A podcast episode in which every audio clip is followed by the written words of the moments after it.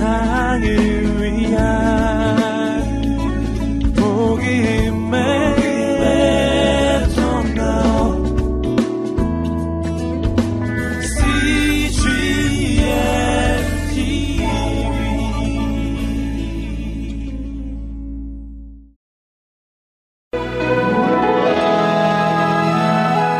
믿음의 사람들 제 13편. 언더우드 선교사 믿음과 헌신의 여정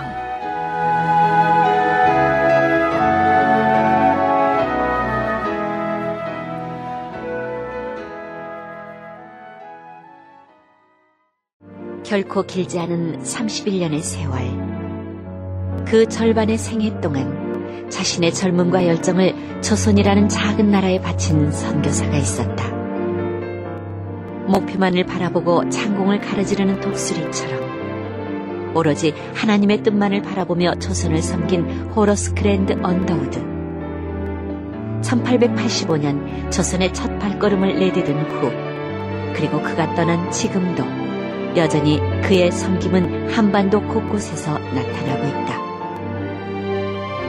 1859년 7월 영국 런던에서 6남매 중 넷째로 태어난 언더우드 선교사. 외증조부였던 알렉산드 와우의 믿음은 언더우드가의 3대째 내려오는 유산이었다. 주일 아침이란다. 어서 일어나렴. 깨끗이 씻고 가장 좋은 옷을 입으렴. 아버지, 이번 주일에 목사님이 달걀 삶아오라고 했어요. 부활 주일에 왜 달걀을 나누는지 아니? 잘 모르겠어요. 달걀은 겉으로 봐서는 죽은 듯이 보이지만 생명이 깃들어 있어 언젠가는 새 생명을 낳는단다. 예수님의 부활로 우리가 새 생명을 얻은 듯이 말이야. 와, 그렇게 기쁜 뜻이 있는지 몰랐어요. 언더우드의 아버지였던 조는 신실한 신앙심을 지닌 평신도였다. 주일이면 어김없이 자녀들과 예배를 드렸는데 아이들이 전심으로 예배를 드릴 수 있도록 배려하는 것을 잊지 않았다. 목사님, 아이들이 앉아서 예배 드리기에는 의자가 너무 큰 것 같습니다. 다음 주일에는 어린이용 의자를 준비하고 싶은데 괜찮을까요? 어, 물론이고 말고요. 제가 다 부끄럽습니다. 아이들이 불편할 것이라고는 생각하지 못했으니. 오늘 설교 내용이 무엇이었는지 엄마에게 말해주지 않으려, 넌더우드? 오늘 설교 내용은 정말 놀라웠어요. 모세가 지팡이로 홍해를 쳤더니 하나님이 홍해를 가르셨어요. 그래서 애굽의 땅에서 이스라엘의 백성들이 안전하게 탈출할 수 있었대요. 하나님이 왜 홍해를 가르셨을까? 하나님은 자신의 백성을 위해서 못하실 게 없는 분이에요.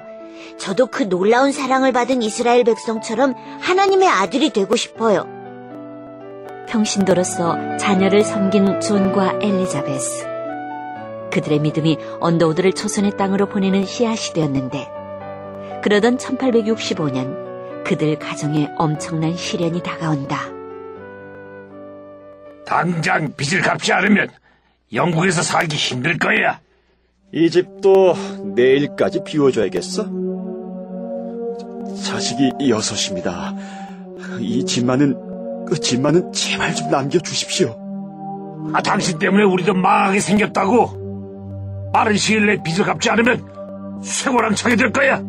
저, 기한을 조금만 좀 연장해 주십시오. 애까지 집 비우게. 네, 가세. 당시 인쇄용 잉크와 타자기, 문방구를 취급하던 존의 사업이 기울자 언더우드가는 재정적인 곤경에 빠지게 된다.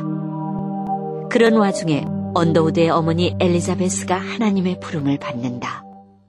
어머니! 어머니, 눈 좀 떠보세요! 어머니!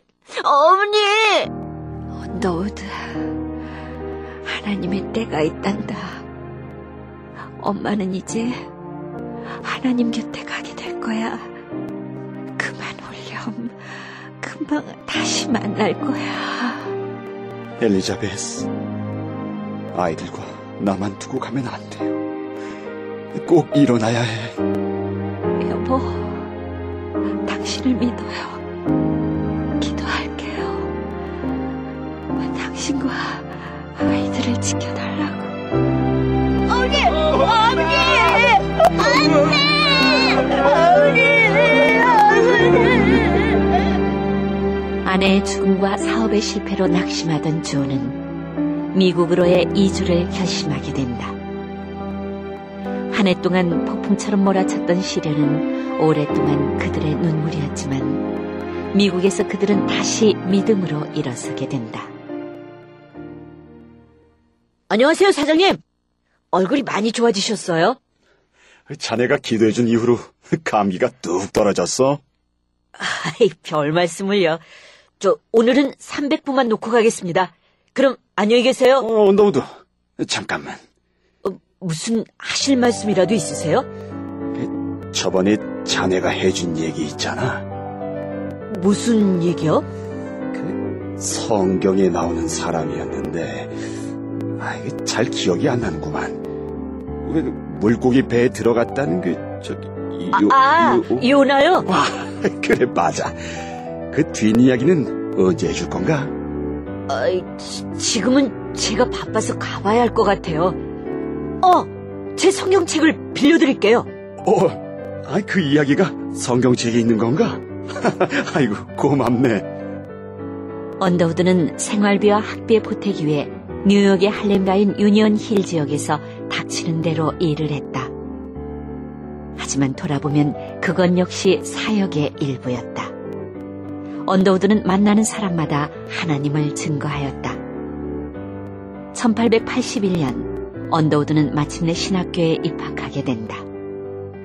어린 시절 하나님의 아들이 되고자 서원했던 언더우드의 기도가 응답되는 순간이었다. 자네처럼 독종은 처음 봤네. 그 언더우드에게는 시험과 과제가 적은 편인가? 공부하면서 그 매일같이 거리에서 복음을 전한다는 게 쉽지는 않은데 적당히 하게 학업에 방해가 돼서는 안 돼. 제가 좋아서 하는 일입니다. 잠을 조금 줄이면 되는 거요.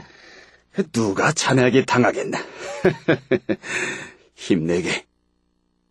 언더우드, 난 요즘 고민이 많네.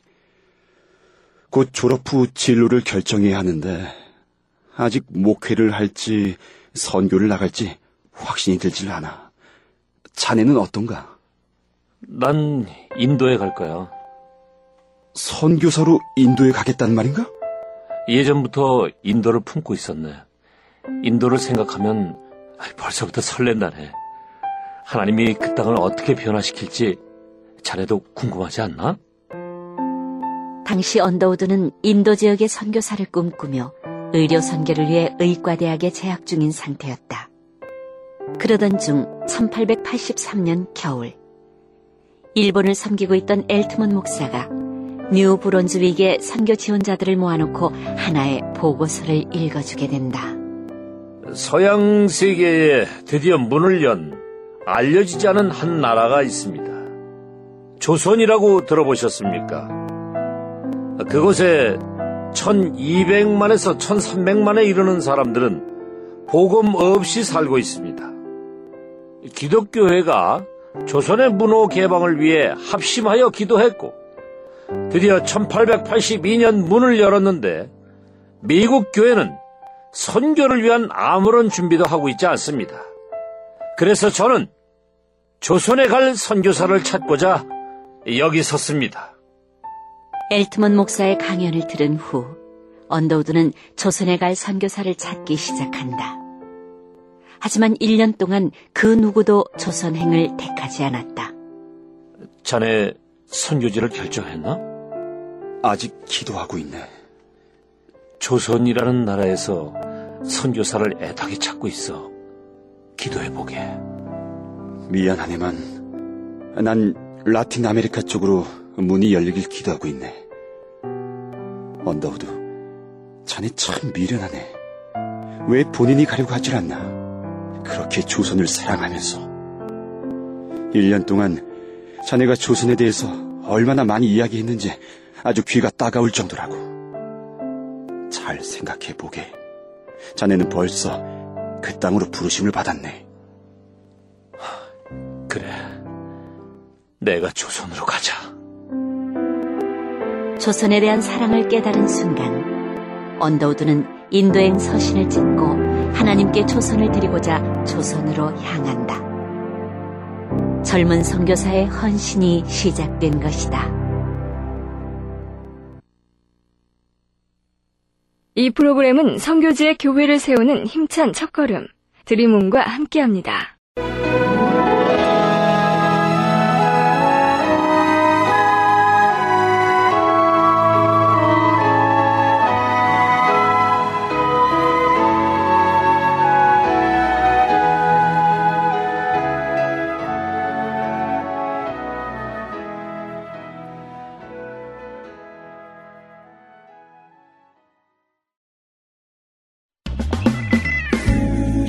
세상을 위한